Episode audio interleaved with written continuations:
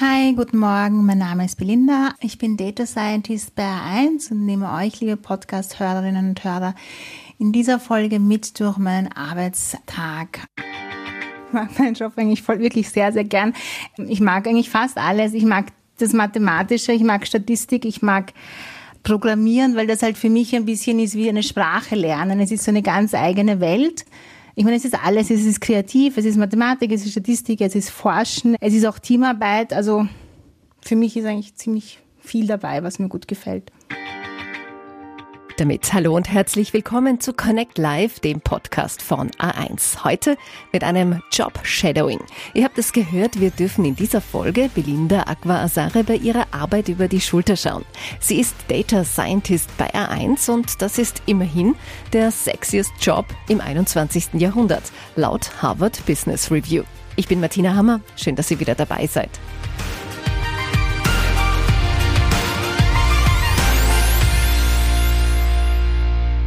Hallo liebe Belinda, willkommen bei uns im Podcast von A1. Ich darf dich kurz bei deiner Arbeit stören und es klingt ja wirklich sehr spannend, was du alles machst.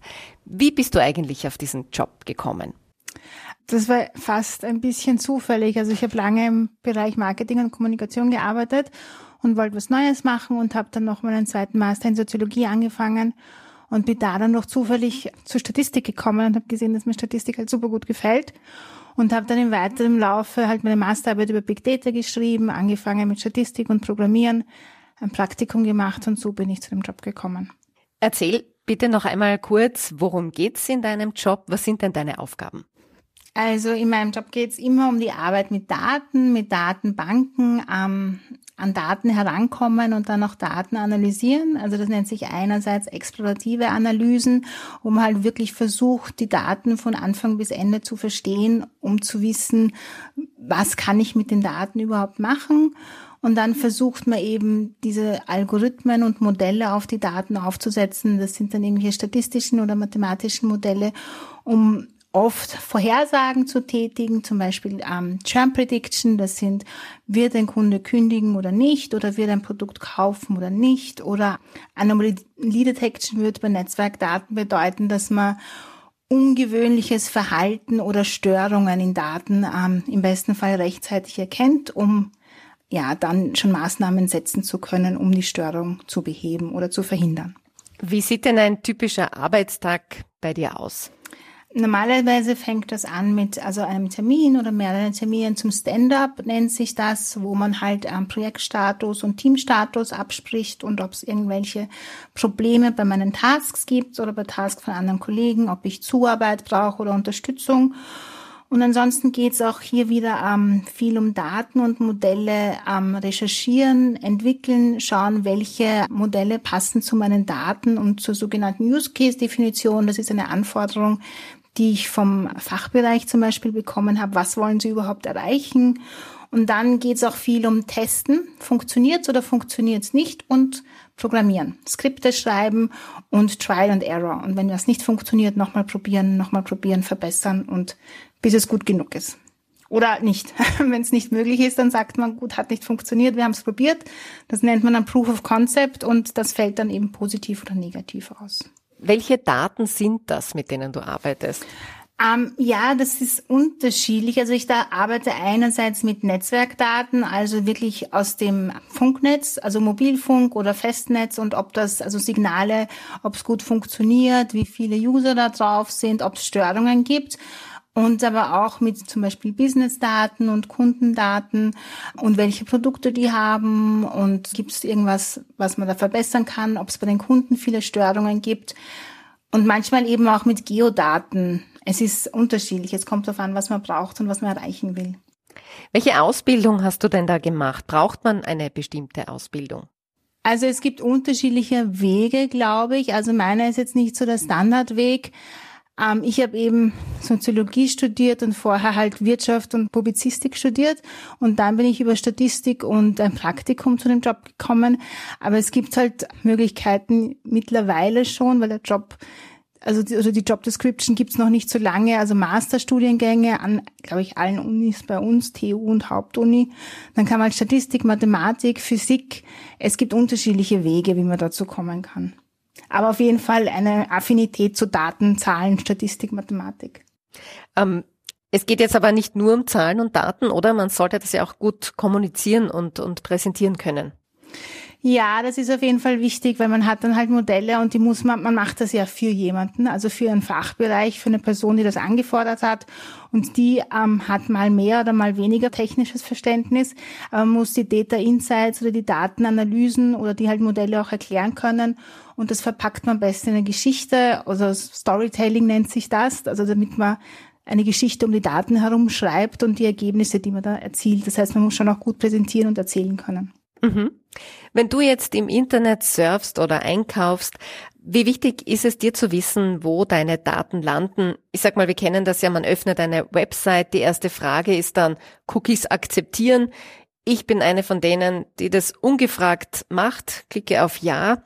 Wie machst du das? Verwaltest du deine Privatsphäre-Einstellungen?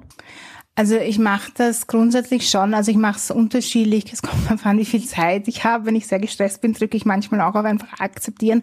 Aber meistens gehe ich auf, man kann immer auf Optionen drücken und dann sieht man immer ganz dick oder in einer schönen Knallfarbe alles akzeptieren und dann kann man aber auch die Präferenzen akzeptieren. Und die sind dann schon reduziert. Das sind dann halt nicht alle Verkäufer oder alle Betreiber, die mit den Daten weiterarbeiten drinnen. Also grundsätzlich ist es so, wenn man im Internet ist oder irgendwas macht, dann gibt es Spuren und die werden genutzt und dem muss man sich einfach bewusst sein, ob man dann auf alles akzeptieren oder halt auf Präferenzen akzeptieren geht. Das soll jeder für sich entscheiden. Die Daten werden auf jeden Fall weiter genutzt. Alles, was gratis ist im Internet, ist nicht gratis. Man bezahlt es mit dem Userverhalten und den Daten dazu. Kannst du uns da was empfehlen, was man eigentlich nicht akzeptieren muss? Was zahlt sich denn aus, wenn man da ein bisschen genauer hinschaut? Ich glaube, das ist ganz unterschiedlich. Also manche Sachen muss man akzeptieren, damit die Webseiten dann gut funktionieren bei den Cookies, aber manche so halt Analytik-Sachen oder Marketingvertreiber oder wo man dann Werbeanrufe bekommt oder sowas, das kann man teilweise erkennen an den Namen oder halt wie das aufgesetzt ist. Und es gibt viele, die man halt einfach wegblenden kann. Manche sind einfach Standard, muss man einfach annehmen. Ich kenne auch Leute, die mit Daten arbeiten und sagen, sie finden es super, wenn sie ähm, Empfehlungen auf YouTube und wo auch immer bekommen. Ich mag das nicht so, also schalte ich es weg und andere sagen, na super, dann kriege ich genau das, was ich suche anhand meines Userverhaltens. Also ich glaube, das entscheidet jeder für sich selbst. Mhm. Also Daten werden einfach gespeichert im Netz. Du hast das selber gesagt, Daten werden weiter genutzt. Umso wichtiger ist es aber schon auch dafür zu sorgen, dass unsere Daten nicht in die falschen Hände geraten. Wie macht A1 das? Ähm, ja, das ist ganz wichtig. Es gibt ja auch die Datenschutzverordnung und bei A1 gibt es halt einen sehr straffen Prozess, der auch von unserer Legal-Abteilung immer durchlaufen wird, egal wenn irgendwas gekauft wird, wenn Tools gekauft werden, gibt es einen bestimmten, also das nennt sich Greenlight-Prozess, der ziemlich komplex ist und wo es dann auch immer wieder Gespräche gibt und also Rücksprachen, wie werden die Daten verwendet, was darf gemacht werden und was darf nicht gemacht werden. Also es wird da wirklich ganz genau darauf geschaut, dass wir uns an die Regeln quasi halten. Belena, du hast erzählt, du bist eigentlich eher auf Umwegen oder zufällig auf, auf diesen Job als Data Scientist gestoßen. Was ist das Coolste an deinem Job? Was fasziniert dich besonders? Ja, also ich mag, ich mag meinen Job eigentlich voll, wirklich sehr, sehr gern. Ich mag eigentlich fast alles. Ich mag das Mathematische, ich mag Statistik, ich mag Programmieren, weil das halt für mich ein bisschen ist wie eine Sprache lernen. Es ist so eine ganz eigene Welt und am Anfang schaut es so aus, als würde man das gar nicht verstehen, weil da nur viele Formeln stehen. Aber wenn man die dann versteht, dann, dann taucht man halt wirklich in eine Welt ein und plötzlich macht voll viel Sinn. Und man kann halt ganz viel machen mit Daten, die halt irgendwo herumliegen und die für viele Leute halt keinen Sinn machen die kann man sich anschauen und dann ganz halt also Geschichten erzählen und, und, und Sinn draus machen. Und das macht mir halt sehr viel Spaß.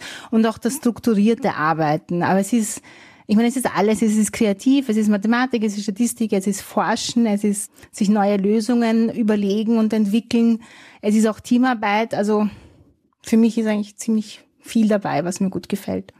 Gibt's auch was, was dich manchmal nervt? Ja, schon. Ich glaube, dass also es gibt bei jedem Job.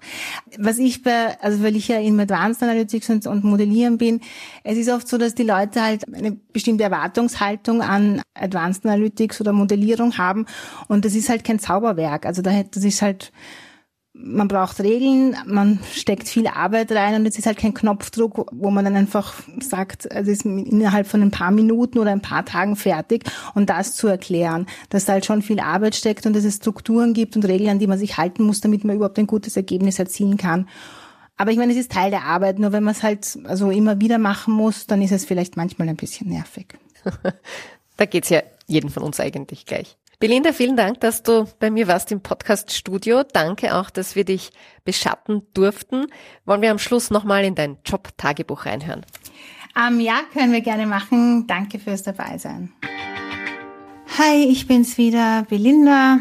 Jetzt habe ich dann bald Feierabend. Heute war ich recht fleißig. Ich habe Termine und Review-Termine gehabt. Ich habe mir ein Tutorial angeschaut, um das Anwenden eines Modells für einen bestimmten Use Case mir genauer anzuschauen. Und dann habe ich mir die Daten nochmal genauer angeschaut und getestet, was wie möglich ist. Und in den nächsten Wochen freue ich mich, weil ich also ein Projekt, wo ich jetzt auch ein bisschen Unterstützung bekomme, bei der Datenakquise sozusagen. Äh, und da kann ich kreativ und ein bisschen forscherisch arbeiten und unterschiedliche Modelle ausprobieren. Auf das freue ich mich schon sehr. So, es ist jetzt 18 Uhr. Das war's von meiner Seite. Danke fürs Zuhören und ich wünsche euch noch einen schönen Abend und Tag. Tschüss. Das war ein kurzer Einblick in den Arbeitsalltag von Belinda, Data Scientist bei A1. Wenn ihr jetzt neugierig geworden seid, welche Jobs A1 noch so bietet, in den Show Notes haben wir aktuelle Stellenangebote für euch verlinkt. Das war's für heute. Ich sage danke fürs Zuhören und ich freue mich schon auf das nächste Mal. Bis dann.